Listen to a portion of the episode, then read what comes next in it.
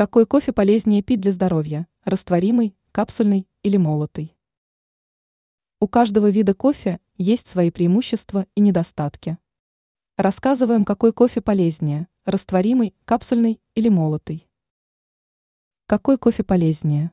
Растворимый кофе прост в приготовлении, но пользы от него немного. При изготовлении растворимого кофе зачастую используются кофейные зерна низкого качества. В таком кофе мало не только антиоксидантов и минералов, но и кофеина.